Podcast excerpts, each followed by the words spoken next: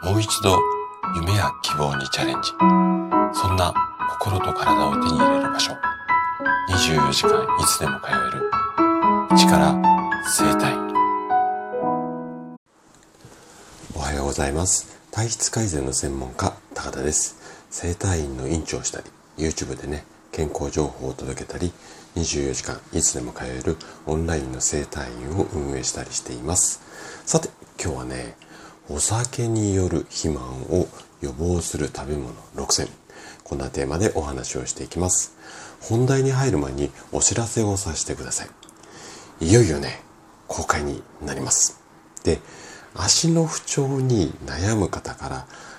かなりリクエストを多くいただいた足がつる人の、まあ、改善策。こちらの動画がもうすぐ完成します。あと1週間かからずにこう公開できると思います。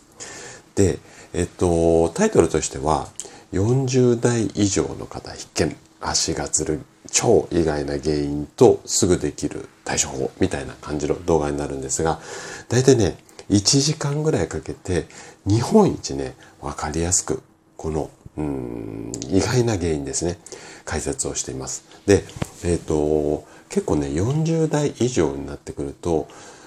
足がつる、そんな悩みに、うん、悩みを持つ方が非常に増えるんですよね。若い方じゃなくて、40代以上になってくると。急激に増えると言っても過言じゃないぐらい増えてきます。私の院にも毎月のようにご相談いただくことが多い、この、うん、症状なんですけれども、で、結構ね、なんていうのかな、ちょっと怖い病気なんかも原因だったりするので、このあたりをね、詳しく、あの、解説していますので、ぜひね、今のうちにチャンネル登録と、あとね、ベルマーク、あの、動画が更新されると通知が送られる、こんなベルマークっていうのがあるので、ぜひね、そちらも、えっと、押してお待ちいただければな、というふうに思います。じゃあね、ここから、うん、今日のテーマに入っていきます。食事とか栄養に詳しく、酒が好きな私のもとには、肥満予防になるおつまみについての質問っていうのが本当にね、患者さんからもそうだし、あとはね、このラジオのレターでもね、結構多くいただいてます。そこで今日は普段からこう肥満をね、予防してくれる食材、これをね、6個紹介していきます。どれもね、スーパーなどで気軽に買えるものばかりなので、ぜひね、最後までお付き合いいただけたら嬉しいです。じゃあね、早速ここから本題に入っていきましょう。カロリーがね、少ないようなふりをして、実は高エネルギーな食品。これがね、お酒なんですよね。で、お酒飲む時っていうのは、おにぎりを食べるのと同じ感覚で飲まないと、肥満へまっしぐらになってしまいます。特に、アルコール脱水酵素の活性が弱い方。要は、アルコールを分解できる、あの、酵素っていうのがあるんですけども、これが少ない方。で、日本人はね、少ないタイプが多いっていうふうに言われてます。こういった方は要注意です。で、こう、なんで要注意かっていうと、アルコールがね、長時間体の中に残る。まあこんなこともあるし、あとはお酒のエネルギーをゆっくり消費するために脂肪肝とかメタボの象徴といえるビールっ腹になりやすい。こんな報告があるんですね。で、医学的なデータでも肥満は糖尿病とか高血圧とか動脈硬化、あとはね、乳がんなんかの病気の原因になるっていうことも分かっています。で、こういった病気っていうのは、いずれもこうアルコールとの関係が深いものばかりなんですよね。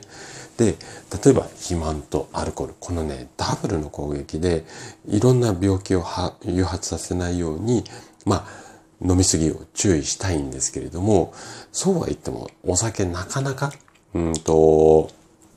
我慢するっていうのは難しいので、今日はお酒の量はほどほどにしながらも、このお酒をね、うまくこう、中和してくれるっていうか、お酒の害を少なくしてくれる食品を6つ紹介したいと思います。でまず1つ目、おすすめしたいのがキャベツです。で、キャベツはね、傘のあるので、生で食べると満腹感が得られるので、まあ、おすすめっていうところと、あとはね、食物繊維が豊富なので、飲む前にね、食べておくと、胃に、うんと、こう、アルコールが入った時に、この胃の中の滞在時間っていうのが悪あの長くなるのでで腸の方にすぐ行ってしまうと悪酔いしちゃうんですよ。なので胃でねちょっと止めておきたいのでそのためにキャベツでちょっとこうなんていうのかなアルコールをねこうなんカバーするっていうか膜で覆うみたいなことができますのでこういった感じで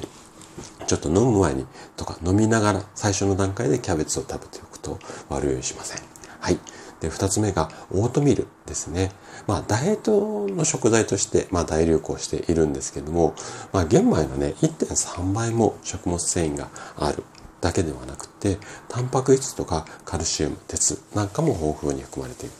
で、低糖質の上に、まあ、満腹感も得られるので、これ、おつまみっていうよりも、締めの方でちょっと代用できるんじゃないのかなということで紹介させていただきます。で、三つ目。これはね、ちょっと食品とは言えないんですが、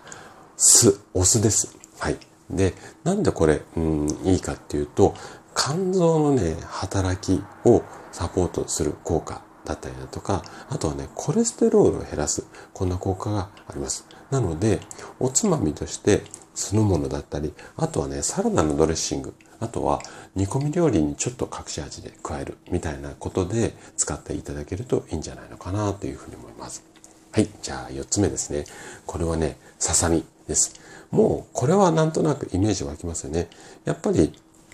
低カロリー、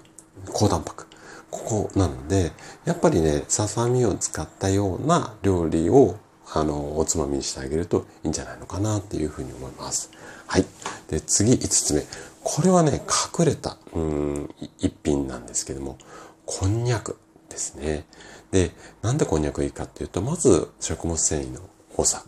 です。あとは、あのー、やっぱり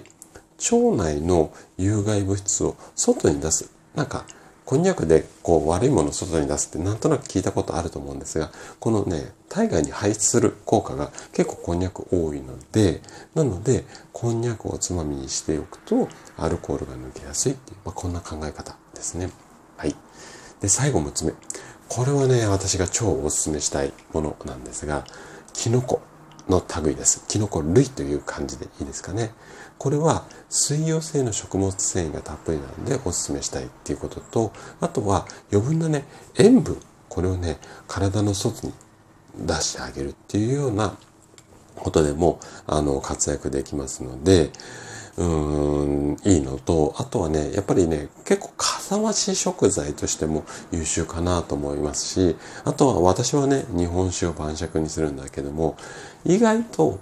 あの、ビールでも、焼酎でも、ウイスキーでも、まあ日本酒でも、結構どれにでも合うというふうに思うので、キャベツなんかはね、なかなかちょっと合わせるの、うん、難しかったりしますけれども、キノコは意外と万能なので、この6つの中ではね、一番お勧めしたいかな、なんていうふうに思います。はい。ということで、今日の話はここまでとなります。この放送ね、お聞きの皆様が一人欠かさず、健康で健やかな生活を送れることを祈っています。体質改善の専門家、高田でした。